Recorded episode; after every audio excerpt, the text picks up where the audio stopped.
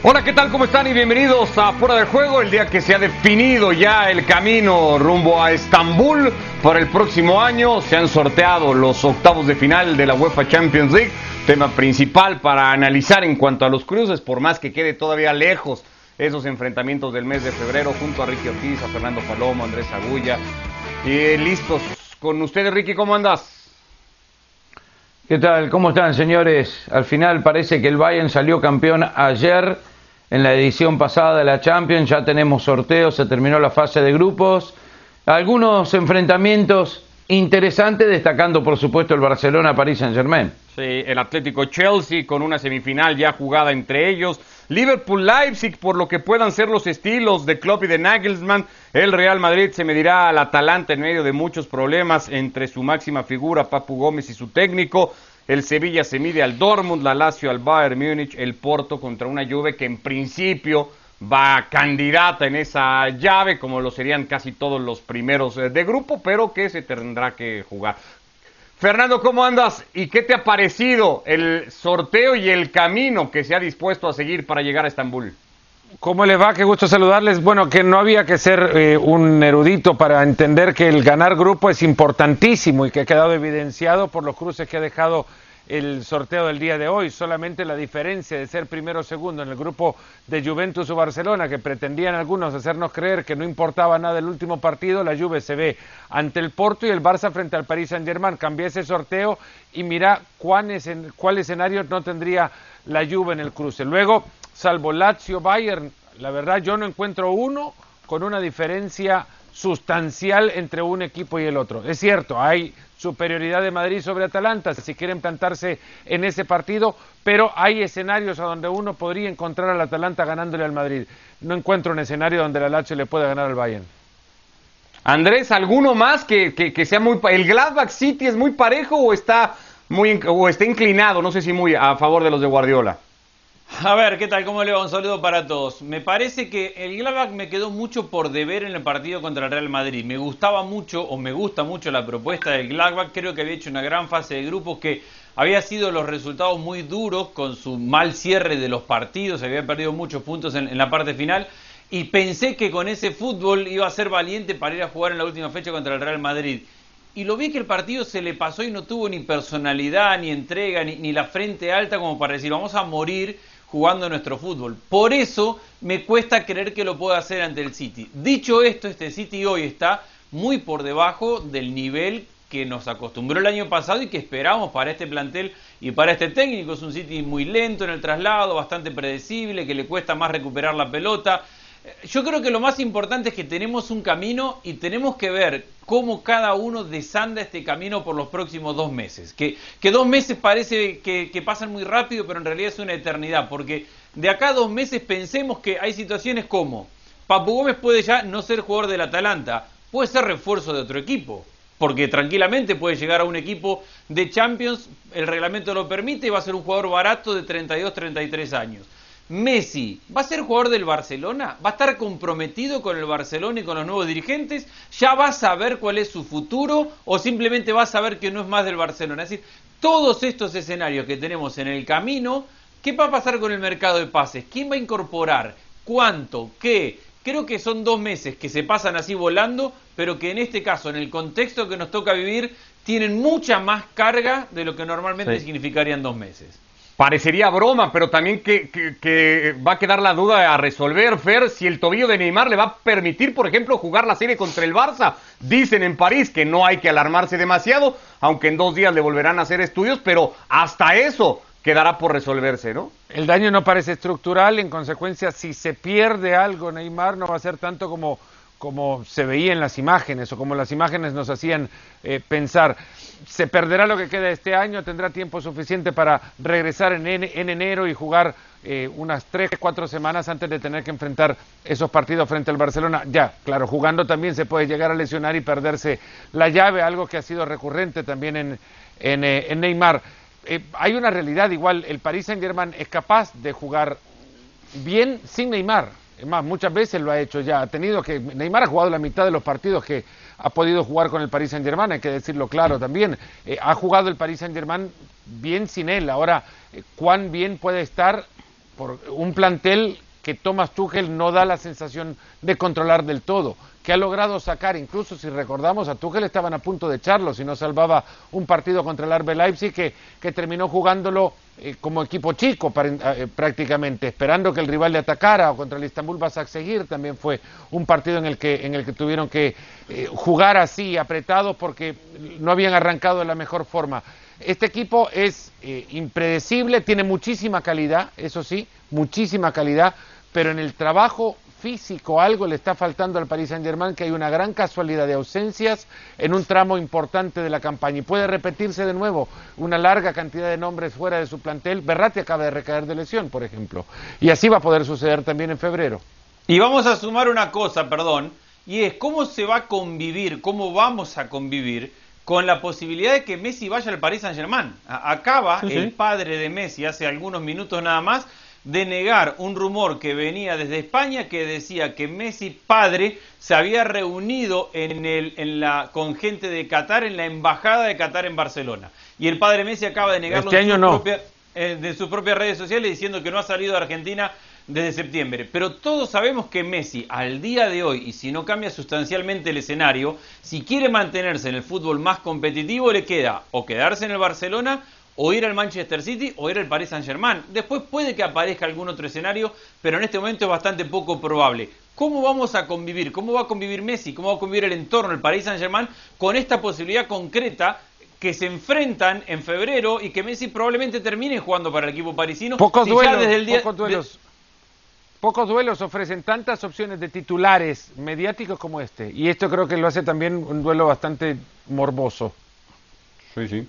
De cualquier forma, al Barcelona eh, le podría haber tocado el City, le podría haber tocado el Liverpool, le podría haber tocado el Bayern Múnich. Se le prende una lucecita al final del túnel contra el Paris Saint-Germain. Igual el equipo parisino quizás tenga las probabilidades un poco más eh, altas, pero al margen de todo eso, yo creo que el Barcelona tiene que estar contento con lo que le tocó después de haber terminado segundo en el grupo. Y es cierto, Messi es una incertidumbre pero el resto del equipo también, todo el equipo eh, eh, está muy mal, pero si hay un momento para revertir esta situación, porque no le queda otra que, ganar la Champions al Barcelona si quiere salvar el año.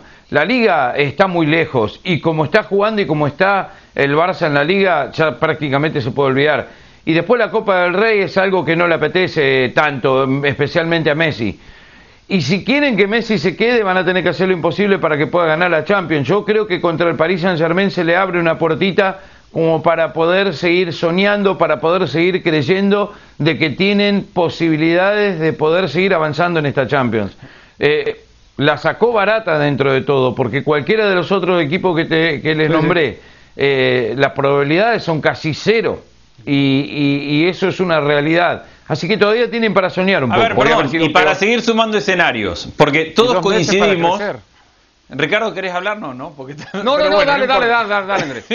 Te iba a decir, para seguir sumando escenarios, todos coincidimos y caemos en lo que dice Ricky, que es el Bayern de Múnich es el gran candidato. Ahora, basta con verlo jugar los últimos partidos como para entender que el gran candidato de una semana puede no serlo de la semana siguiente. Ves el partido del Bayern de Múnich, a vos Fernando te tocó relatarlo por, por ESPN Plus. Y el Bayern de Múnich del fin de semana no puede ser el gran candidato a ganar la Champions. Ni de este fin de semana ni de un par de semanas atrás tampoco. Claro, lo es por, por lo mostrado meses atrás, por la jerarquía, por los jugadores, porque tiene profundidad. Pero uno ve jugar este Bayern de Múnich que todos coincidimos hoy es el gran referente de Europa, lo ves jugar hoy en la Bundesliga y decís, este Müller que está jugando acá no te puede sacar campeón. Estos dos no, hombres este Müller no, lo pueden convocar a la selección. Ahora es un poco más candidato hoy porque se ha recuperado Kimmich y empieza a entrenar con el grupo. Y, eso ya le resuelve un gran problema, que es el sacar la pelota por la mitad. Eh, atravesar la pelota por la mitad de cancha había sido un dolor de cabeza para, para los de Hansi Flick, al punto que mejores opciones tenían saliendo largo por los centrales y buscando los extremos, porque jugar por dentro era entrar en un, en un embudo que les hacía perder la pelota y propiciaba contras del rival. Y digo todo esto en término pasado o, en verbo pasado, porque Kimmich ya les ofrece otra realidad. Pero lo estoy diciendo en función de todo es tan cambiante en dos meses que el Bayern de Múnich es el gran candidato, en las últimas tres semanas ha jugado muy mal. Y de acá a dos meses puede volver a ser un equipo que vuele y que juegue como un, en un gran nivel y otro que hoy esté bien bajar. Dos meses es mucho tiempo y con un Bueno, mercado el de City no está jugando bien. El City no está jugando bien. el, El Liverpool no está la jugando. Juventus recién el ahora está Liverpool un poco tampoco, mejor. El, Ricky. El, el Madrid se agarra el Liverpool resultados, pero tampoco es que juegue muy bien. El Real Madrid recién ahora y todos los equipos tienen un bajón. Pero eso no quiere decir de que porque ha tenido dos partidos malos el Bayern Múnich de repente lo vamos a bajar y ya no es más el gran candidato. No estoy diciendo Yo creo eso. que hay un cansancio increíble por parte de todos los jugadores y lo vimos en el City, Manchester United también.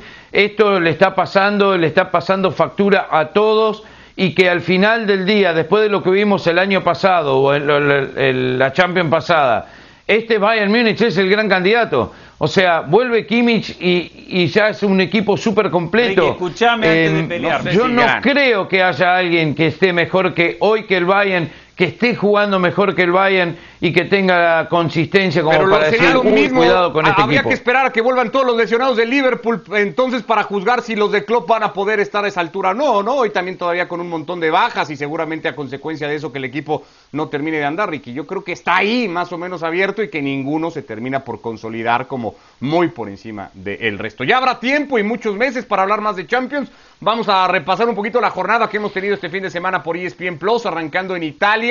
Eh, y rápido, antes de eso, le echamos un vistazo a los duelos de 16 de final. Muy enfocado todo, evidentemente, en el sorteo de hoy a Champions. Pero han quedado cruces en los 16 de Europa League como para no perderse. La Real Sociedad va a poner a prueba al Manchester United de momento de Solskjaer y se esperaría que para febrero siga siendo de Solskjaer, pero pueden pasar un montón de cosas en el Inter. El Tottenham tendrá que pasar por Austria para confirmar esa etiqueta de candidato, aunque habrá que ver si Mourinho en algún momento dice de Europa League nos olvidamos todos y nos centramos en Premier, si la cosa va como está hasta ahora. Granada-Napoli es una muy buena serie por todo lo que ha llamado la atención el Granada y por la intención de Gattuso y de su equipo de, de estar ahí. Y al Ajax le ha tocado un compromiso difícil frente al Lille que ya fue capaz de pegarle en Italia al Milan. Con el Milan quiero ir, Andrés, para repasar, decíamos, la jornada en Italia. Un Milan que, que ha sido muy castigado seguramente por el resultado, pero que pudo haber incluido o, o incluso merecido más ante el Parma el día de ayer. Sí, en esto de analizar siempre los resultados y las formas, yo creo que el Milan obviamente pierde dos puntos jugando en casa contra el Parma, pero gana tranquilidad en cuanto al proceso, el proyecto, la idea. Pegó cuatro tiros en los palos. Le anularon un gol a, Castillejo porque estaba dos centímetros en posición adelantada, lo que no significa que no esté bien eh, anulado, sino que generó esa situación de gol. Ha dominado por completo el partido. No lo tiene a Ibra y la idea está, la mentalidad está se levantó de un 0-2 que había recibido en dos ataques nada más y volvió a recuperar cuando lo necesitó a Teo Hernández goleador. Cuando este Milan no generaba en el año pasado o el anterior situaciones de peligro y cuando ofensivamente no tenía peso, Teo Hernández desde el lateral izquierdo era el goleador de este equipo. Ahora lo necesitó y volvió a aparecer Teo Hernández. Creo que sí pierde dos puntos, pero si hay algo que se lleva a este Milan es la tranquilidad de que el camino lo tiene clarísimo y este grupo de jugadores van a pelear eh, seriamente por sus objetivos. Bueno, un resultado que deja al, Milan tranquilo en cuanto a funcionamiento. Tranquilidad perseguía el Inter a como diera lugar, la tenía que ir a buscar Fer al campo del Cagliari después del durísimo golpe que había sido o significado para el equipo de Conte quedar eliminado de Europa, de cualquier competición europea. El margen de error no existe ya para este equipo en el torneo local y así tenía que jugar el partido y le ha costado porque entre otras cosas ha tenido que remontarlo. Cada partido va a ser una final para Conte. No sé, Ricky, Andrés, ¿se prueba en cada juego Conte?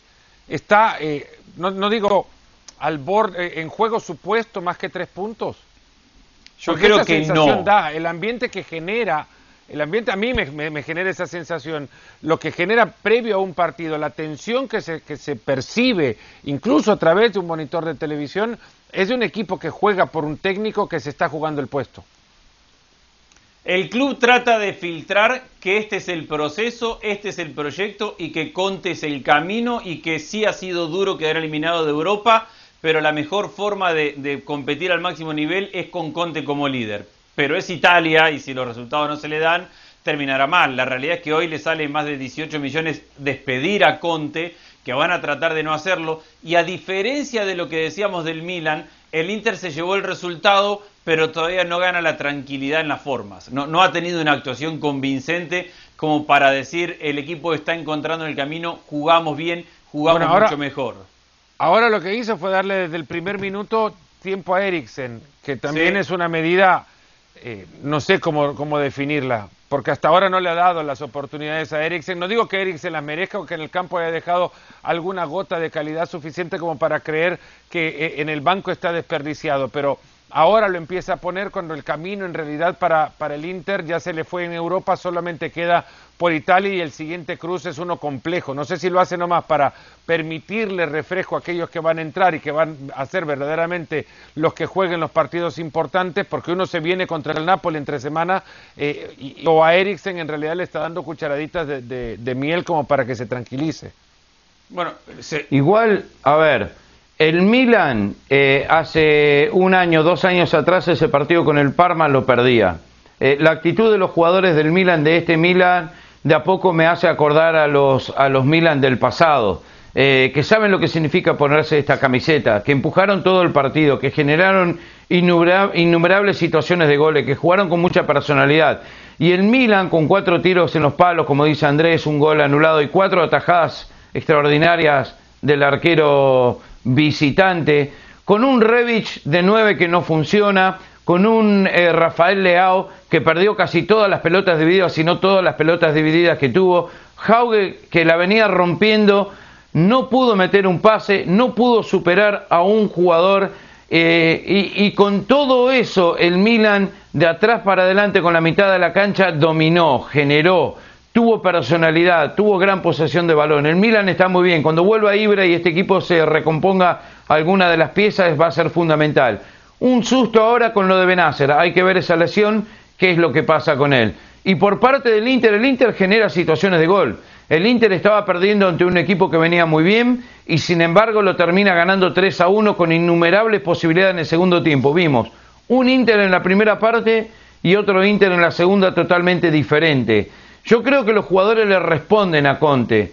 Simplemente los resultados no se le dieron. El problema de Conte es que no tiene plan B pero cuando el plan A funciona, funciona bien. Ahora hay que ver hasta dónde, cuándo y cómo. Pero está segundo, está ahí nomás em, y ahora tiene solo la Serie A para pelear. Se tienen que concentrar solo en eso. Así que eh, yo creo que van por buen camino. Síguete con eso, Ricky, porque su siguiente rival es el Napoli. Ya lo había dicho Fer, tú hablas de habrá que ir viendo partido a partido. Bueno, puede este Inter con estas sensaciones pensar en que el próximo miércoles ante el Napoli de, Gattuso, que le ha remontado el partido a la Sampdoria con el Chucky Lozano en, plan muy protagónico, lo del mexicano, eh, ¿es un partido que el Inter puede aspirar a ganarlo? Va a ser un partidazo y cualquiera de los dos lo pueden eh, ganar, eso no hay ninguna duda. El Napoli está muy bien en este momento y Chucky Lozano jugando de titular con De Jong por ese sector, creo que se va a hacer un festín. Eh, al margen de todo eso, sin Oshiman lo mismo que sin Ibra el Milan, por ejemplo, está funcionando y están sumando puntos y están peleando por el primer puesto y todavía tienen, entre comillas, un partido pendiente con la, con la Juve. Este Napoli con Gattuso ha pegado un salto de calidad tremendo. Pero el Inter sabe también defenderse bien, el Inter sabe manejar estos tipos de partidos, el Inter sabe que no puede perder puntos contra un rival directo. Este es el partido, no solo de la jornada, de de un buen tiempo en el fútbol italiano, porque eh, dos técnicos que se conocen bien, dos técnicos que vamos a ver quién grita más.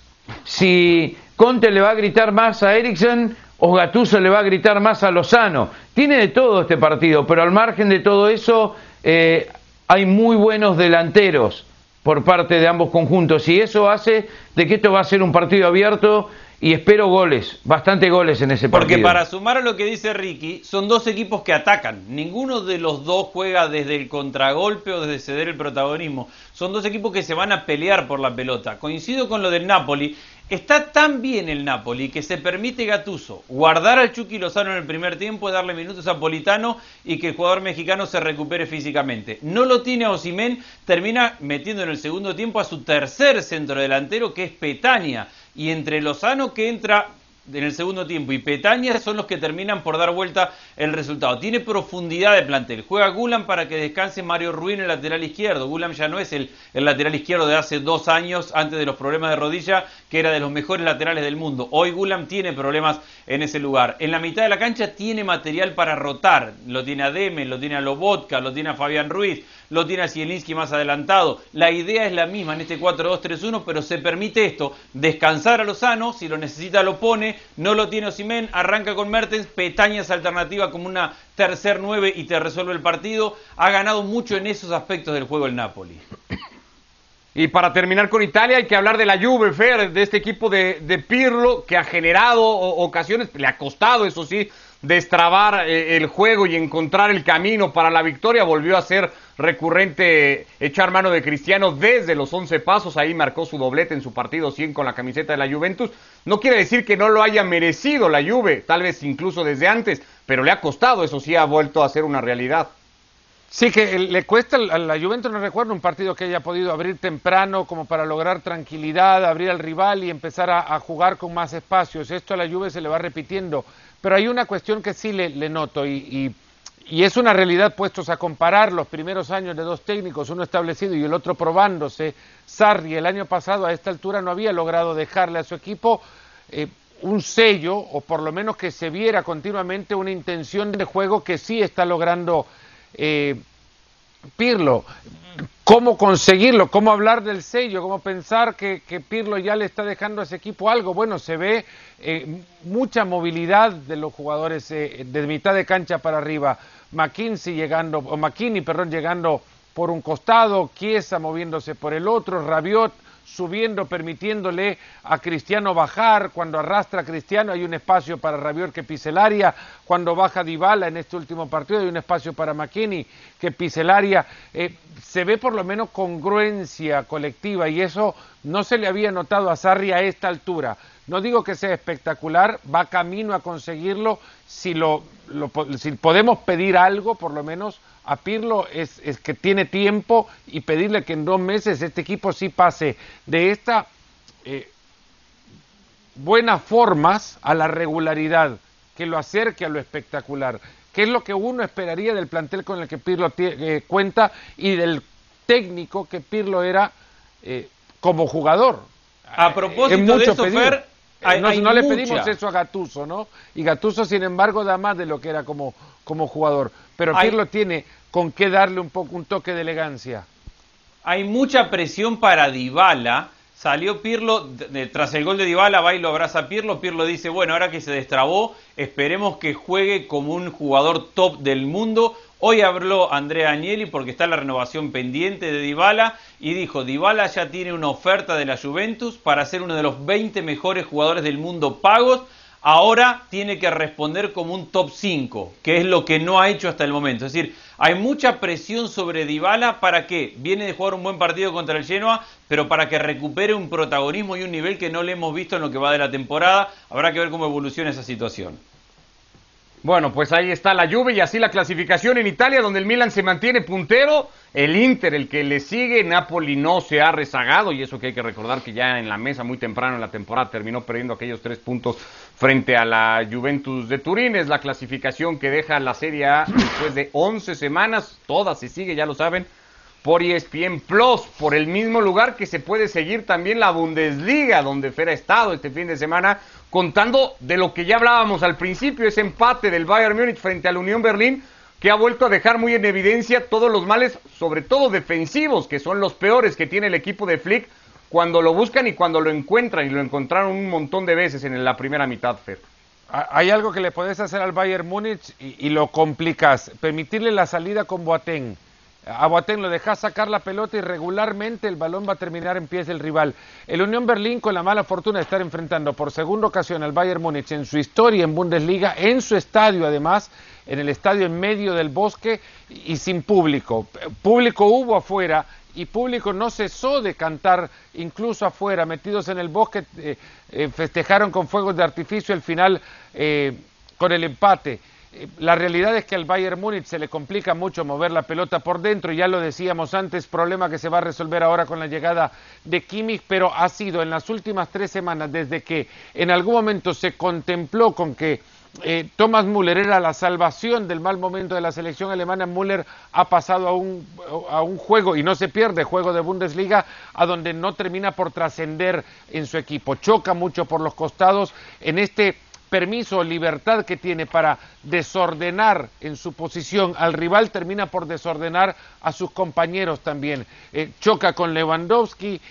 Lewandowski tuvo un disparo al arco, eso sí, terminó siendo gol, por eso la diferencia que hace tener a un jugador de su calidad en el, campo, pero antes de eso hasta habría pedido que lo, que lo sacaran de la cancha porque Lewandowski no estaba siendo eh, gravitante en el terreno de juego. El Unión Berlín sacó un empate y pudo ser más. Eso es lo increíble de todo, que Neuer tapó cuando menos dos claras de gol en el primer tiempo, cuando ya tenía la ventaja en una pelota quieta el Unión Berlín. Eh, el Bayern no la pasa bien en este tipo de exámenes y los que se le vienen son más complejos. Wolfsburg invicto el miércoles y el sábado contra el Bayern Leverkusen líder por ahora. No es la primera vez, Ricky, que le pasa esto al equipo del que eh, decías al principio sigue siendo el gran candidato. Ya son varias muestras así en la temporada. Le pasó en Champions también, aunque supo sacar adelante partidos como los dos que jugó ante el Salzburg. Ya es a veces hasta recurrente. Bueno, el partido contra el Salzburg, lógico, por la situación en que estaban, esos encuentros no son fáciles, todos se quieren medir ante el campeón.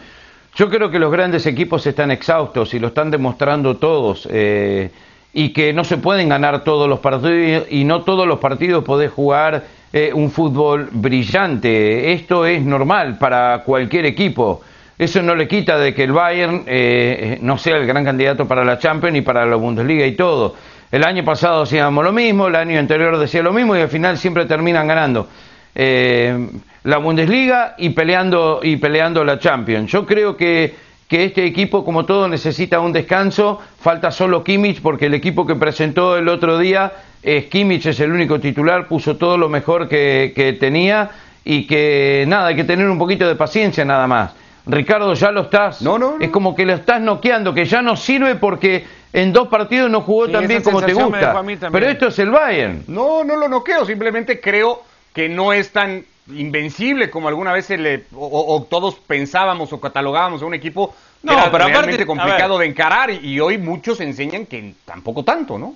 Estamos de acuerdo que es el gran candidato, pero eso no inhibe que analicemos que hace dos o tres partidos está jugando muy por debajo de sus posibilidades, lo, lo decía Fer recién, y eso es una realidad. Y nadie está diciendo que por jugar tres partidos muy por debajo de lo que venía jugando va a dejar de pelear o ser el máximo candidato en la Bundesliga o no va a poder pelear la Champions. En esta temporada, donde se dan muchos altibajos en muchos equipos, este es un punto bajo y a lo mejor Kimmich lo va a empujar y lo va a ayudar a mejorar, pero en la realidad Müller no, no, no, pesa, el juego por las bandas no aparece, Lewandowski le falta encontrar el, circuito y defensivamente, y ha hecho poco. Defensivamente este equipo ya era una realidad. antes. O sea, antes era También hay una realidad. También hay una realidad que los jugadores están cansados, también hay una realidad que hay equipos que se le hace un poco más difícil, también hay una realidad, Andrés, de que todos los partidos se pueden jugar igual eh, a un nivel superlativo, que, es lo que yo dije. Hablando de realidad, yo pienso que si son tres partidos que juega mal, entonces eh, quedamos, estamos todos de acuerdo diciendo cosas distintas. Al final termina, estamos todos de acuerdo que es el gran candidato a la Champions. Eh, hablando de realidad, rápido, nada más para que, para que no se nos vaya. Y jugó tres partidos flojos. Era una realidad, fue Pero sigue siendo el candidato a la Champions. Dejan hablar a Ricardo por favor. El conductor nada más rápido para el conductor del, del, autobús del Sassuolo ya para, para, no para que no se nos escape, porque al final tiene que ver, la noticia se confirmaba ayer, pero no deja de ser hasta cierto punto sorpresiva. Fue una realidad el resultado ante el Stuttgart, Andrés, pero fue mucho castigo para Lucian Fabre que le haya costado el trabajo al frente del Dortmund. Eh, yo creo que, que, no es del Dortmund ni de nadie que siga el Dortmund pensar que por un partido lo echaron a Lucian Fabre. Creo que ya era un proceso que venía medianamente desgastado, un equipo que si bien tiene mucho jugador joven, tiene mucho talento y le ha costado explotar ese talento joven con cierta continuidad. Entonces, sí es la gota que termina derramando el vaso, pero tampoco se puede decir que porque faltó Holland o porque se comió cinco el fin de semana, echaron un técnico. Creo que ahí el, el título no nos deja ver la verdadera noticia. Sí, un equipo que no terminó o, por dar los resultados que se hubiera esperado, ¿no? Porque también no es de ahora, dos años y medio al frente del suizo que no Tiene mucho talento, pero son muy, muy, muy pichones. Están muy verdes todavía. Sí, difícil también exigir eso. Estamos llegando al final de esta edición de Fuera de Juego. Mañana nos reencontramos. Seguimos analizando mucho de lo que dejó la jornada y de lo que dejará, porque a partir de mañana regresan a actividad las principales ligas europeas. Abrazo, Ricky Fer, Andrés. Gracias. Saludos.